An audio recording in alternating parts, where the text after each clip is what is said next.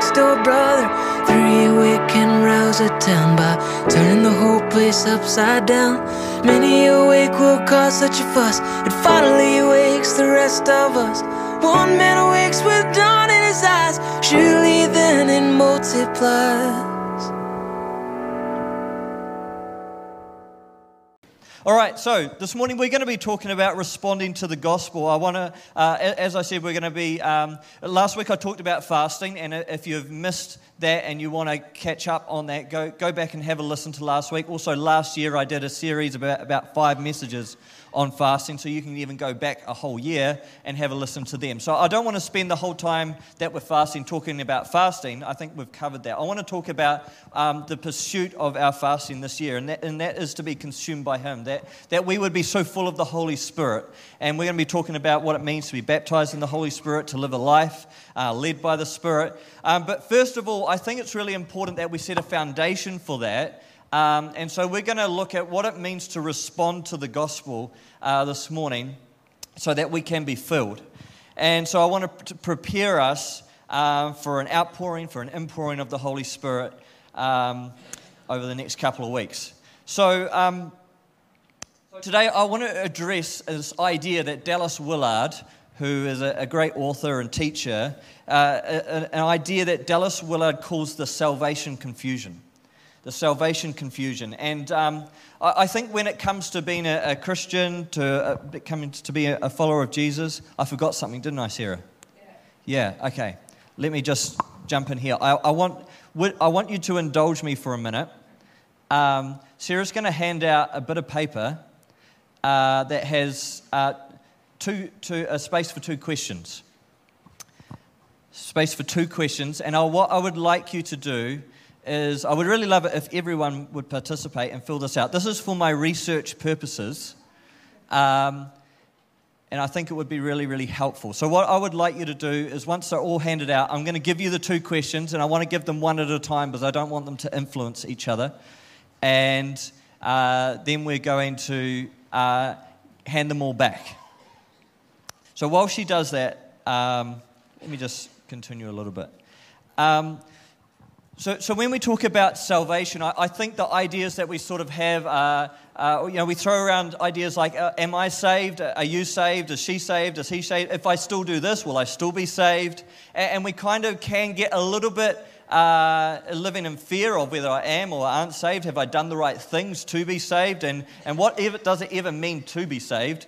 And, and I, I, I want to just un, unpack that a little bit, or actually uh, demystify that a little bit. I, I think a lot of that sort of stuff is actually really, really unhelpful. And so I want us to maybe take a little bit of a different look at what salvation really means from a biblical perspective. Um, all right, so the first question is that I want you to answer is, is Am I a Christian? And, and so uh, you might go, No, I'm not, and that's okay. Um, but am I a Christian? And then I want you to uh, write, in the bit that says explain, I want you to write, Well, what makes you a Christian? So, am I a Christian? Yes or no? What makes me a Christian? Put in the explain bit. So, I want you to write for a little bit. What is it that makes me a Christian?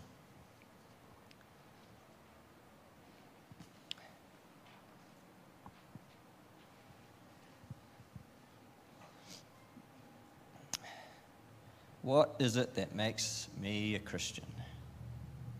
And in the second one, I want you to answer this question and then explain.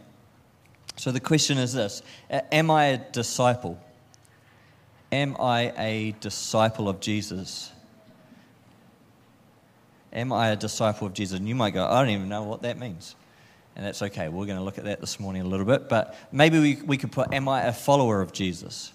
Maybe that can be, um, you could, if you're not sure what disciple is, maybe just go with, Am I a follower of Jesus? Then explain, what, what makes me a disciple of Jesus? What makes me a disciple of Jesus?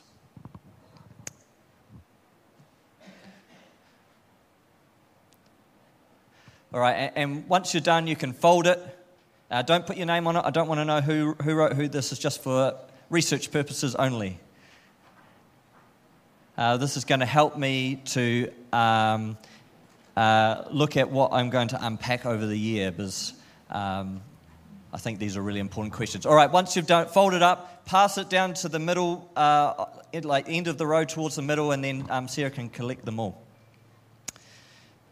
And, and if you're still taking time and you're not done, you can pop it in the drop box at the end. Uh, but we'll try and collect them all now so that we have them all. All right, so we're talking about responding to the gospel and, um, and why, why do we follow Jesus? Now, I, I don't follow Jesus because, um, because I am saved, or I don't follow Jesus to, to become saved. I, I follow Jesus because salvation has come alive in me. So salvation has come alive in me. I'm a new person with a regenerated spirit that is, and that, that, that salvation is saving me. It's, it's washing me clean. It's making me whole. And not through my righteousness, but through His. Now, the first thing I, that I, I want to point out is this, is that, that no one can actually follow Jesus in their own strength. It's actually impossible. Uh, we actually need the Holy Spirit to follow Jesus. We need the Holy Spirit to follow Jesus. Um, and, and, some of this, what we're going to talk about this morning, will, is covered in, in our um, Grow course and, and Follow. We've got a few of these booklets out the front as well if you want to grab one of them. But no one can actually follow Jesus in, the, uh, in their own strength. In 1 Corinthians 12, verse 3, Paul says, No one can say Jesus is Lord but by the Holy Spirit. No one can say Jesus is Lord but by the Holy Spirit. And so, the, the reason why I wanted to ask the two questions at the start is because I personally believe that the answer to those two questions should be the same. They, they should actually be the same answer. What, makes me a Christian is also what makes me a disciple. But to be a Christian is to be a disciple. And, and, and I think one of the assumptions that, that has been made across uh, Christianity is that they can be two different things that, that I can be a Christian but not actually be a disciple, not actually be a genuine follower of Jesus. And, so I want to demystify that, that, this morning and, and, unpack it a little bit. And so what, what happens is, is basically what happens is what we, what we present as the gospel, what we present as what it means to be a Christian, actually determines what we say discipleship is. And so if we say that being a Christian is just praying the right prayer and believing the right things so that we can go to heaven when we die, there is actually no purpose for discipleship. There's just no point to it. It's, it's only for the really hard out Christians. Or, you know, do you know what I mean? Like, and so, so we actually have to be, uh, we have to actually unpack this really well. So when Paul said no one can say Jesus is Lord but by the Holy Spirit, Paul isn't talking about saying the words. He's not saying no one can say the words Jesus is Lord but by the Holy Spirit. No, he's saying no one can actually live a life genuinely submitted to Jesus as Lord and King of their life but by the power of the Holy Spirit. But by the power of the Holy Spirit.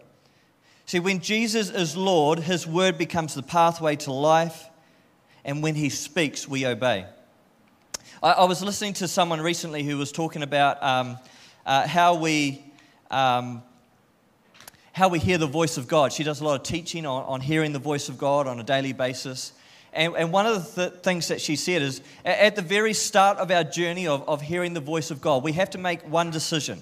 And, and that one decision is that, that we will obey whatever He says. Because the moment that we decide that we are, are not going to is the moment that we stop hearing His voice. And, and she said that she's found that for most believers, the issue that they have with not hearing the voice of God is that they haven't determined that they're actually going to do what He says. And maybe if you're in a point of your life where you're struggling to hear the voice of God, maybe you need to go back to the last thing He said and see if you were doing that. See, we need to actually move Jesus from our advisory board to being Lord. He's not just on our advisory board, someone we go to for a little bit of advice. No, He is Lord. And so when He says something, we obey.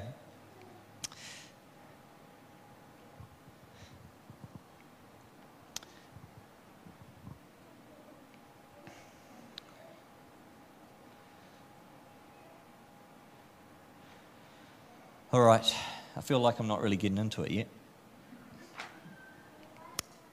1 Corinthians 15, verse 1 to 2 says this Now I would remind you, brothers and sisters, of the good news that I proclaim to you. The good news is the gospel that I proclaim to you, when you in turn received, in which you also stand, through which you are, you are being saved. If you hold firmly to the message that I proclaim to you, unless you have come to believe in, in vain. Uh, this passage is, is describing what it means when, it, when it, we're talking about salvation. So it says, in which you also stand, through which you are being saved. Through which you are being saved. Now, I, I, I like to think of it like this I, I am saved, I am being saved, and one day I will be saved. This is not just about one day in the past I did the right thing, and now one day I will get to the right place when I die. No, no salvation is about an ongoing, daily uh, outworking of God in our lives. It's actually following Jesus on a day to day basis. It's what it means to be a disciple, that salvation is outworking its power in our lives on a day to day basis, that, that we are being saved. Now, what does it actually mean to be a disciple? Well, I think this is a really great description of what it means to be a disciple. Uh, that we are engaging with God as, a, as the whole triune God, that He is Father, Son, and Spirit to us, and that we are growing uh, to, in, our, in our knowledge and understanding of who the Father is, and that means that we are actually growing in what it means to be a family. And, so, a disciple, someone who is following Jesus, is someone who is growing uh, as, as a family together. It's impossible to be a disciple on your own. You, you cannot make a disciple, and you cannot be a disciple in isolation. It's an oxymoron. It does not work because discipleship is about participating in a family and in a community. So, so being a disciple means we are growing and, and our knowledge of who our Father is, which means we're growing uh, as, a family. We're, we're learning what it means to love one another. We're, we're learning what it means to love one another. A, a disciple is someone who is, who is uh, growing in the likeness and image of the Son. We're becoming like Jesus. And, and what does it look like to become like Jesus? It looks like we're starting to become servants. We're starting to serve one another. We're starting to serve those around us. And, we're starting to do that without an agenda. We're starting to serve without an agenda. Uh, who knows? Uh, like, I've got people in my world uh, at the moment who um, they'll come to our house and they'll, they'll offer to help to do something. Uh, there's not anyone here, don't worry. There's someone in our world. So they'll come to offer to help to do something but I know that there is an agenda attached to it. I know that, that, that they are counting up the amount of times that they did this so that one day they can, they can get it back. Do you, know, do you know what I mean? Do you follow what I'm saying? And so, what that is, is that's serving with an agenda. It's actually serving uh, not, not with uh, uh, the heart of Jesus, it's actually serving through manipulation. It's actually, and so sometimes we can serve others so that we can get uh, a sense of significance. We want people to notice us and all of that sort of stuff. That is, that is not love, that's manipulation. And, and so we know that we, were, we are becoming like Jesus when we can serve without an agenda. We can serve one another without an agenda. A disciple is someone who is, who is becoming a missionary. We're, we're, we're, engaging with the power of the Holy Spirit. He is, he, he is leading us and guiding us. And when the Holy Spirit comes upon us, He, he comes upon us for the mission. I, I love what Bill Johnson says. He says, The Holy Spirit is in me for me, and He's on me for you. Yeah, so the Holy Spirit is in me for me. He's transforming me from the inside. Uh, but the Holy Spirit is on me so that when the Spirit comes upon me in power, I can move in the gifts of the Spirit. And that's for others. That's for the mission. And so a disciple is someone who is engaging in these three things. We are becoming like God. And so when we think about our, the three, uh, the four things that, uh, that, that we believe here, that everyone belongs, that everyone can live free, that everyone has purpose, and everyone is significant. I believe when we start to um, move towards these three things, we start to live a significant kingdom lifestyle. So um, everyone belongs. That's about us in, um, engaging and knowing and being known in relationships. We are becoming a family. A, a disciple is growing in love for one another. I, I believe that the truest expression of freedom is service. The truest expression of your freedom in Christ is that you serve others without an agenda. That's the truest expression of freedom. And a disciple is, is increasingly becoming empowered by the Holy Spirit for the mission of God. See, what, what is our purpose? What is our purpose in the world is to partner with God to restore all things back to their original identity and purpose. That's what we're called to. When we get these three things lined up, we start moving towards them, we start to live a significant kingdom lifestyle. So, how do we make disciples? We, we engage the head, the heart, and the hands. So, you cannot be a disciple and you cannot make a disciple in isolation. We have to engage one another in these things. It's only in community that we can engage our head, our heart, and our hands together. And this is what makes disciples. We're going to unpack this a lot more this year. Um, but I wanted to quickly skip through that just so we get a bit of an idea of, of, of uh, what it is that we're trying to do. I, I, I believe, and it's, uh, it's becoming more and more of a conviction for me, is this that, that if we build a church, we, we may get disciples. But if we build disciples, if we make disciples, we will always get the church. And so, this is going to be um, my goal this year, and, and, a big part of why I wanted to get some feedback on where everyone is at is the understanding of, of salvation, understanding of the gospel, um, so that we can actually go on a journey this year to discover what that truly means to be a disciple of Jesus. And there's going to be some new things we're going to um, uh, uh, bring in uh, for how we can actually do that in community, and I'm looking forward to that. All right, so when we, when we faithfully follow Jesus, um, by responding to and allowing the gospel to influence and lead every area of our life. Uh, so, th- this is how we follow Jesus. And it's all of these things. And we actually have to be in community together to actually ask one another, how are we going with these things? And how are we responding to the gospel in these areas of our life? And Jesus said, um, uh, when he first turned up, he said, Repent, for the kingdom of heaven is at hand. And, and, and he said, Repent and believe. Right? And so this is how we respond to the gospel. We repent and believe in the gospel. And so, how, how are these areas playing out in our life? Um, when, when, was the last time that you went through a, a, a change of mind about your marriage? A change of mind about how you're approaching work? A change of mind about money? Who, who knows that money is is the biggest indicator of whether Jesus is Lord of our life. It is absolutely the biggest indicator. You read through the Gospels, Jesus addresses it again and again and again. He said, You cannot be a lover of money and, and still call me Lord. It just does not work. He said, You, only, you can only have one master.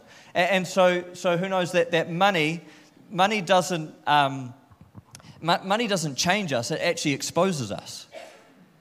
Know, whether we have a little amount of money or a large amount of money, it exposes uh, where our hearts are at. And so, so the biggest indicator of whether Jesus is Lord is, is how, how we deal with our money. Uh, what about sex? How has the gospel changed what you think about sex? I know that my journey has been, has been massive in that area.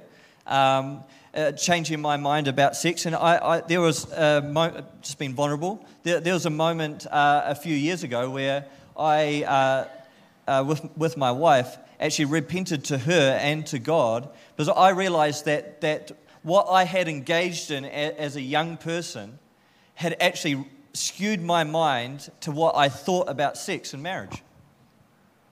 And I had to come to this point where I had to be honest with my wife and honest with God and say, my, I need to change my thinking about this. I need to undo some really bad learned things. And I actually apologized to my wife and repented and repented to God. And so, what did I do? I, I, I responded to the gospel in the area of sex. And so, all of these areas require a response to the gospel. It's not just about um, turning up to church on Sunday and living a good life. It's, it's about actually engaging in this process of discipleship. So we see all through the book of Acts that the early Christians were not only preaching the gospel, the good news, the good news that Jesus is king and he's come to restore all things back to their original identity and purpose. They were preaching the good news Um, but they were also preaching a full response to the gospel. They were preaching the full response to the gospel. A few weeks ago, we had a, a Q&A session here at church, and some people asked some great questions. Uh, one person asked this question. If the gospel is transformational, why am I not being transformed? If God is transformational, why am I not transformed? And the, the point is this is that we are not transformed by the gospel, we are transformed by our response to the gospel. We are transformed when we engage in this process of discipleship and following Jesus faithfully, even when He asks us to do something hard. Uh, who knows that it was hard for me to sit down with my wife and, and talk about some stuff that I had done when I was younger and engaged as, as a, a, young man that was actually distorting and bringing destruction into our marriage. You know, that, that was hard. It wasn't easy. It wasn't a nice night. But man, it was beautiful after. And, and I tell you what, it, it totally transformed, uh, it been really totally transformed our sex life as well. Because why, why, does God ask us to engage and respond to the gospel? Because He knows that, it is, that when we do, that the, what is best for us, we actually step into that. And, so we respond to the gospel through repentance and, and faith or, or belief. And, and so um, so we're responding to the gospel through obedience and renewing the mind that the gospel is starting to come alive in us. The Holy Spirit is leading us and teaching us and, and comforting us. And, and the kingdom of heaven is becoming more real as we participate and live in the kingdom. And so it's this constant choice of life and death, the spirit and the flesh. It's, it's obedience to Jesus and obedience to the leading of the Holy Spirit. And so, and so, what we're really saying is that we're moving Jesus from our advisory board to making him Lord. He's not just on the advisory board anymore. You know, it's just someone we go to for advice, and, and maybe we go to a couple other people. And, and, and no, no, he's Lord. He's not just on our advisory board. And so, Jesus, um, in John 3, verse 3, he, he's, he's talking to this guy, Nicodemus, who's a, a religious leader, a religious teacher, and um, he's asking, there's, there's, questions about salvation. And Jesus answered him, I assure you and most solemnly say to you, unless a person is born again, uh, this is the amplified version where it adds in a little bit. Reborn from above, spiritually transformed, renewed, sanctified, he cannot ever see and experience the kingdom of God. All right, all right so what, what's he saying? Jesus is saying that the kingdom of God is, is here. That Jesus' arrival, he says, the kingdom of heaven is here. Uh, repent and believe that the kingdom is here, is here. You need to change your thinking. You need to put your trust and your faith in the fact that the kingdom of heaven is here now. But you can't see it and you cannot participate in it unless you are born again. Here's this what Jesus is saying. Well, what, what is going on? Nicodemus is going, what, what are you saying? Do I need to go back into my mother's womb and, and like be like come out again? What like this is confusing. Like anybody, this is confusing stuff that Jesus is saying. But what he's doing is he's given us an analogy of what it means to be renewed, regenerated, and recreated as a child of God. And so some of you would have heard me use this before, but, but I want to ask you the question this morning uh, when is a baby born? When is a baby born? Is it, is it when the placenta is cut off? Like that's, that's when it's born? Or is, is it when the baby takes the first breath? Is, the, is it when we wash all of the, the mucky stuff? I don't know what that stuff's called, but the goopy mucky, you know, we, we wash all, I don't, I don't wash it. The, luckily the nurse did that, washed. And, and, you know, is, it, is that when the baby's born, it's all cleaned and washed up? Or is it when it first pops its head out? Is that when it's first born? Or, we, we could have a big discussion about this, but it actually misses the point. The point is, and for those of you that have, that have had a baby, the point is at the end of the process, all of that has taken place, and, and in your arms is a baby who is fully alive. There's this baby who is, who is fully alive. And, and, and that is the, that's the point.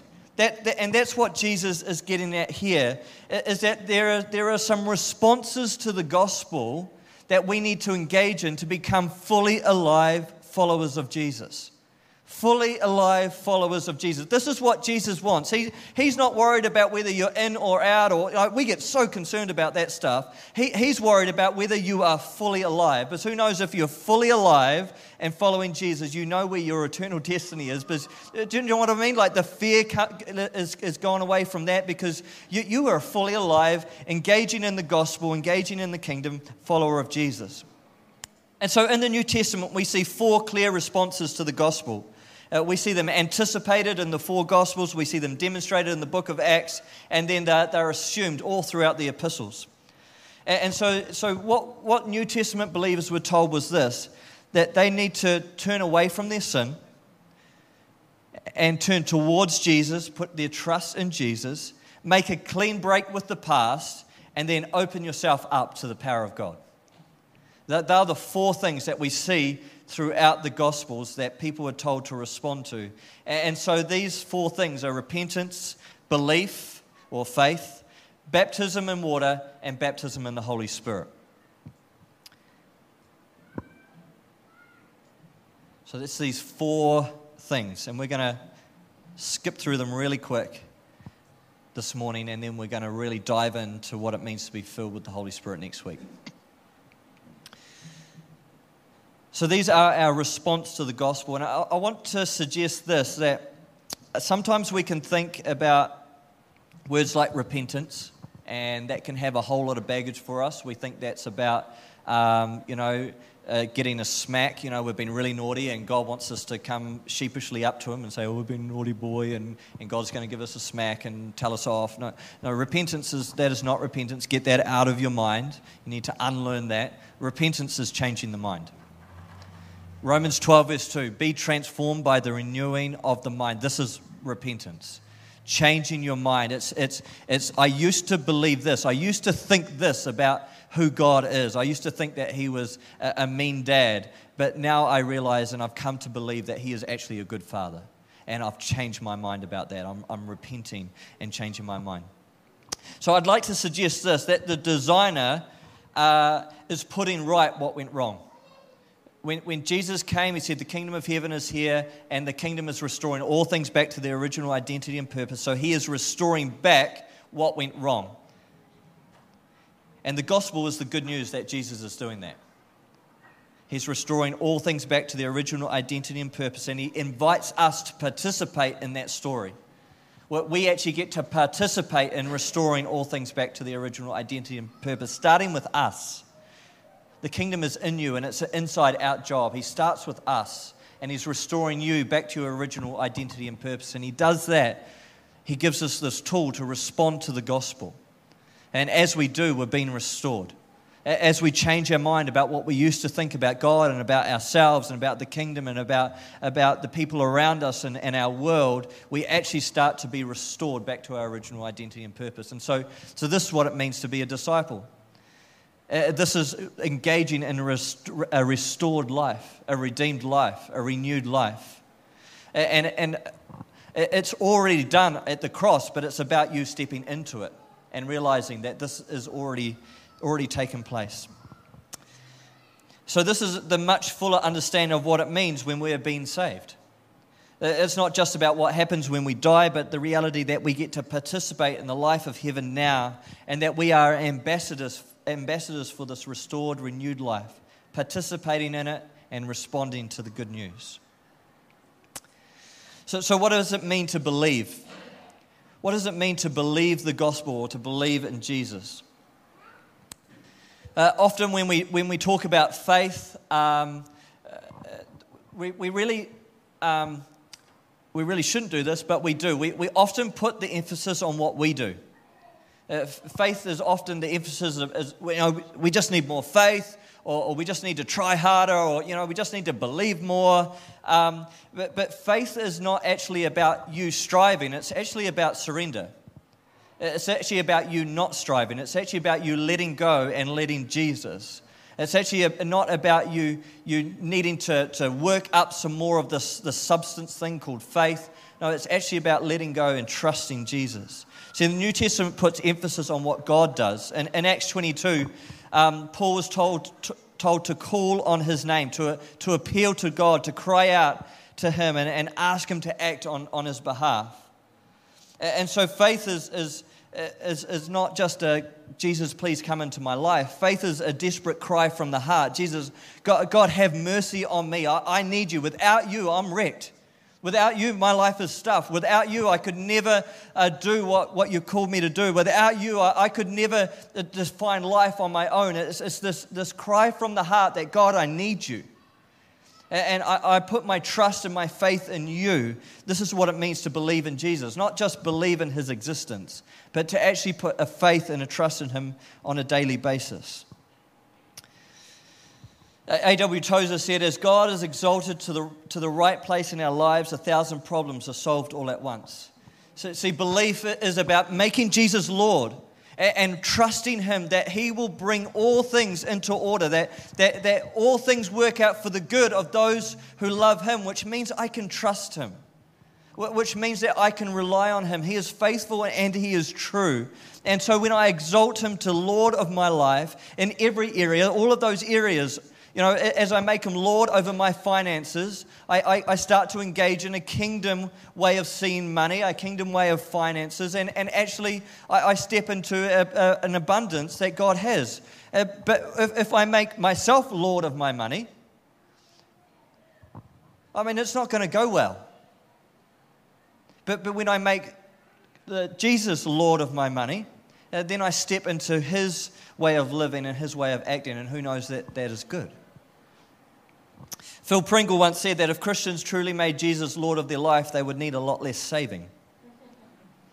See, we often find our lives in turmoil simply because we don't get real with God in true faith and repentance. So, what does it mean to repent? Are we doing okay? What does it mean to repent?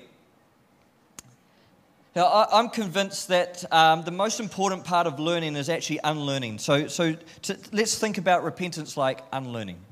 We're, we're unlearning the lies and, and we're starting to believe the truth. Yeah, this is what it means to respond to the gospel. We unlearn the lies and we start to believe the truth. Uh, when I was a teenager, I, I was right into uh, BMX. Uh, I did freestyle BMX. I, I was um, used to travel around New Zealand a bit, skate parks and all of that stuff. If you've ever seen X Games, BMX, that was me. Uh, not, not X Games, but, uh, but that's what I used to do. I used to do a lot of that. And so I, I totally like lived and breathed it. Dirt jumps and skate parks, it was, it was me.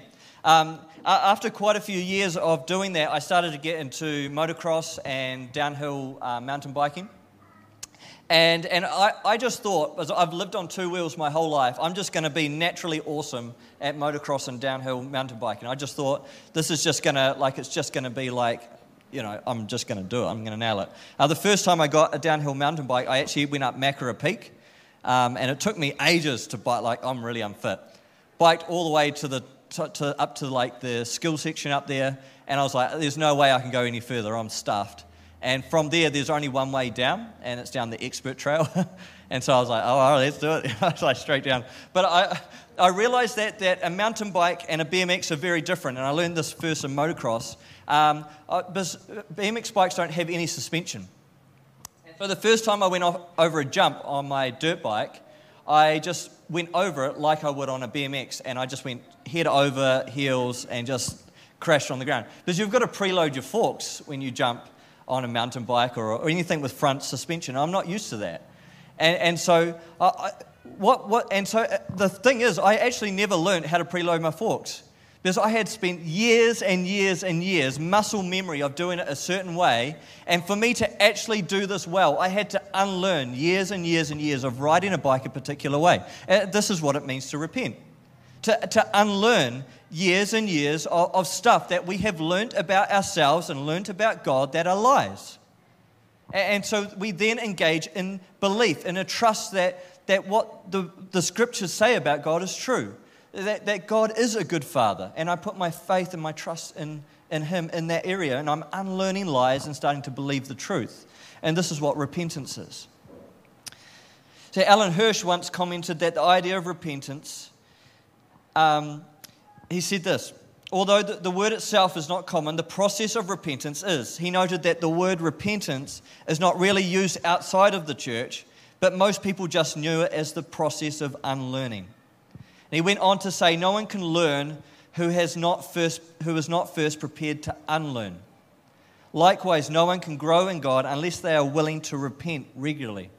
So, unless you are willing to unlearn regularly, we cannot grow in God.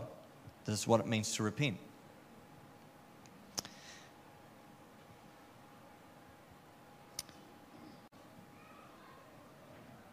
So, what happens is just like we form habits, I formed a habit on my BMX bike, just like we form habits, our habits start to form us.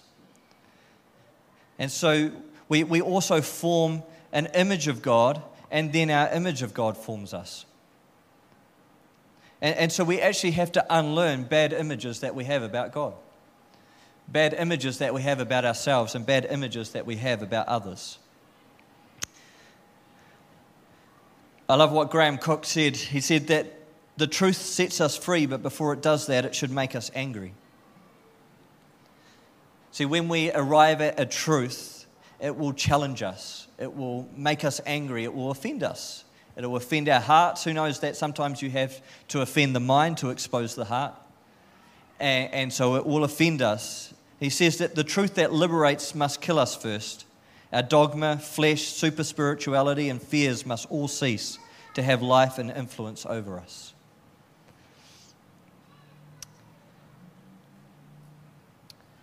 I love this from C.S. Lewis. Remember this repentance, this willing submission to humiliation uh, and a kind of death is not something God demands of you before He will take you back, and which He could let you off if He chose. It is simply a description of what going back to Him is like. If you ask God to take you back without it, you are really asking Him to let you go back without going back. It cannot happen. See, sometimes we can have in our mind this idea that repentance is something that we must do before God accepts us. No, no, repentance is the picture of coming back to God.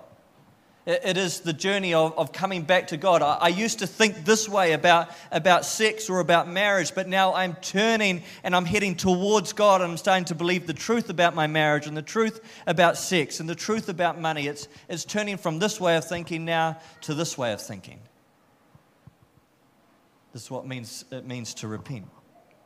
Uh, the prodigal son. Great story, the beautiful picture of the gospel. The, the son leaves the father's house, wants his inheritance, and he goes and, and squanders all the wealth. You know, he prostitutes and, and, and drinking and all, all, of that sort of stuff.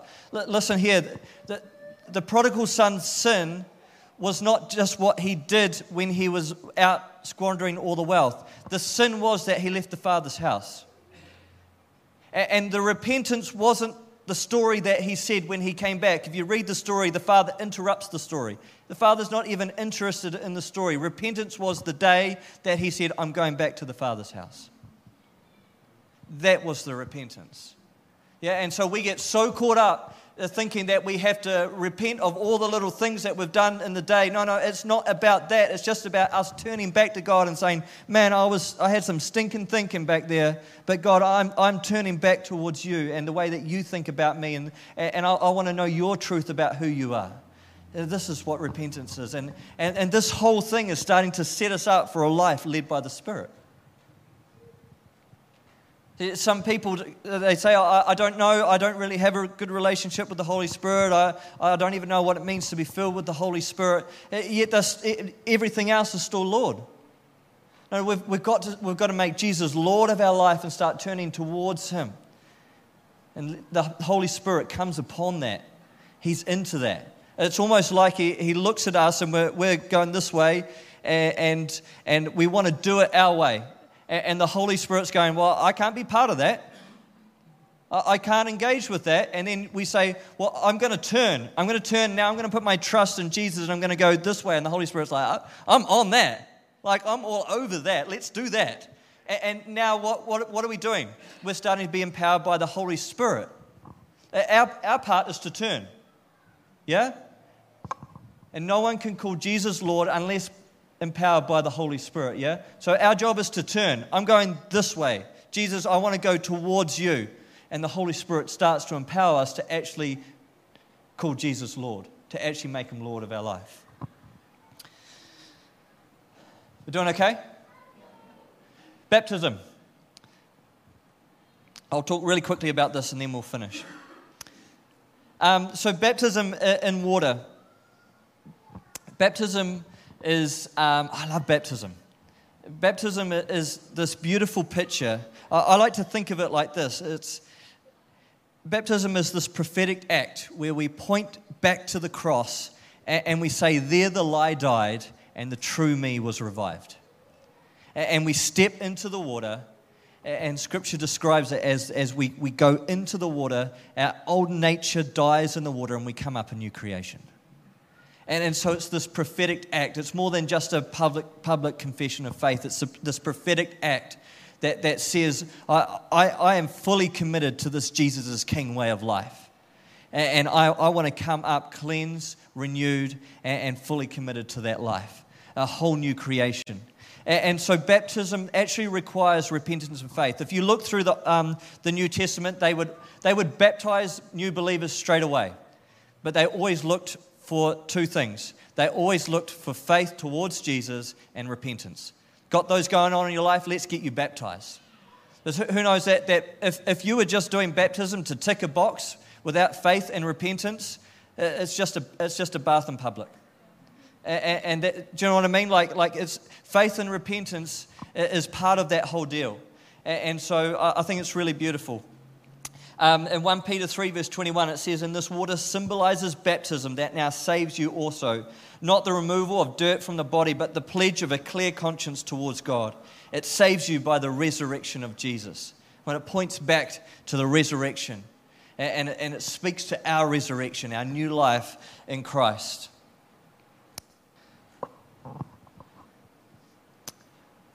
All right, so next week we're going we're gonna look at um, what it means to receive the Holy Spirit, and I'm really looking forward to that. I'll just leave you with one verse. And it says this But you will receive power when the Holy Spirit has come upon you, and you shall be my witnesses both in Jerusalem and in all Judea and Samaria and even to the remotest parts of the earth.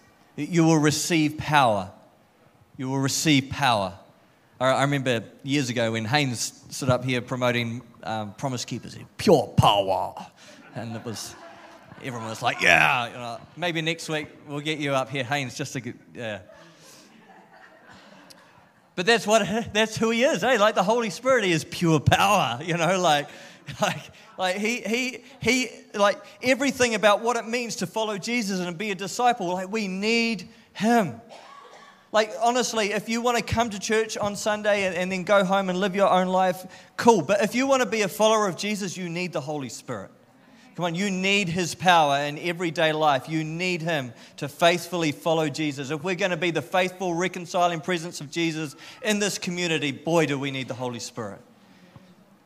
And, and He empowers us for the mission. Come on, church isn't the mission, church is the missionary.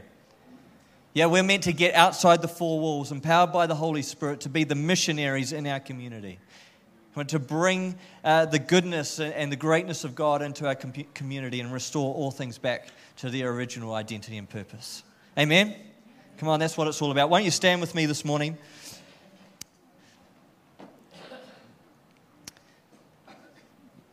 Thank you, God. Thank you, Father. Father, we just thank you as we as we head into the next 21 days of prayer and fasting. We thank you that there are opportunities to gather together as your body to pray and to seek your face, and and, and there are there are moments of us just being alone and just just resting with you and saying, God, I just want to be consumed with you. Father, Father, I pray that the next 21 days will be uh, just like uh, we will be setting ourselves up for just an, an encounter with you that, that we would be just so filled with your presence and filled with your spirit. Father, I pray that this, this church would be turned on its head. Father, I, I pray that, that we would have, have a moment, an encounter with you. I just think of the, the, the, the day of Pentecost when, when, when Holy Spirit, you came For the first time, you came into, into, into people, into, into human beings, and you came upon them in power. And they were so filled that they, they went from, from people who were denying Jesus to people who were so full of courage and boldness that they went and preached, and 3,000 people got saved. I, I thank you that, that, that when the Holy, Holy Spirit, you came upon them, that they were so bold and so courageous that they would go to their death for you, Jesus. Father, I, I thank you that this is the kind of power that we desire. This is, this is the kind of knowledge of, of you, Holy Spirit, that we desire. Father, I pray that, that this church would be turned on its head. Father, we, we don't want to just play church. We don't want to just, just come on Sundays and sing some songs and go home and live our own lives. But Father, we want to know what it truly means to make you Lord of our life. And we know, Holy Spirit, we can only do that by your power in us. And, and so, right now, I, I, just, even for myself, I, I, turn from, from wrong thinking about uh, that, the fact that I could maybe get life on my own, that, that I could somehow sustain my own life. And I repent from that and I turn towards you, Jesus, knowing that you are the author and the perfecter of my faith and, the, and that you are the sustainer of my life. And I thank you, Jesus. That, that you are transforming us into your image and likeness as we respond to the gospel on a daily basis. And I thank you that, that God, you, your message is good news. It's good news in our sex life. It's good news in our marriage. It's good news in our relationships. It's good news in our workplace. It's, it's good news in every area of our life. And I pray that it would become good news in every area of our life, that our lives would be transformed by your gospel as we respond over the next coming weeks. We thank you, God, for what you're doing. Thank you, Lord. Amen. Amen, amen, amen. Awesome. All right. Great. Well, we've got a couple of notices. Um, just one other thing. If you're wanting to know a little bit more about repentance, I, I wrote a booklet a couple of years ago that is available out there, um, has some good information in it. Uh,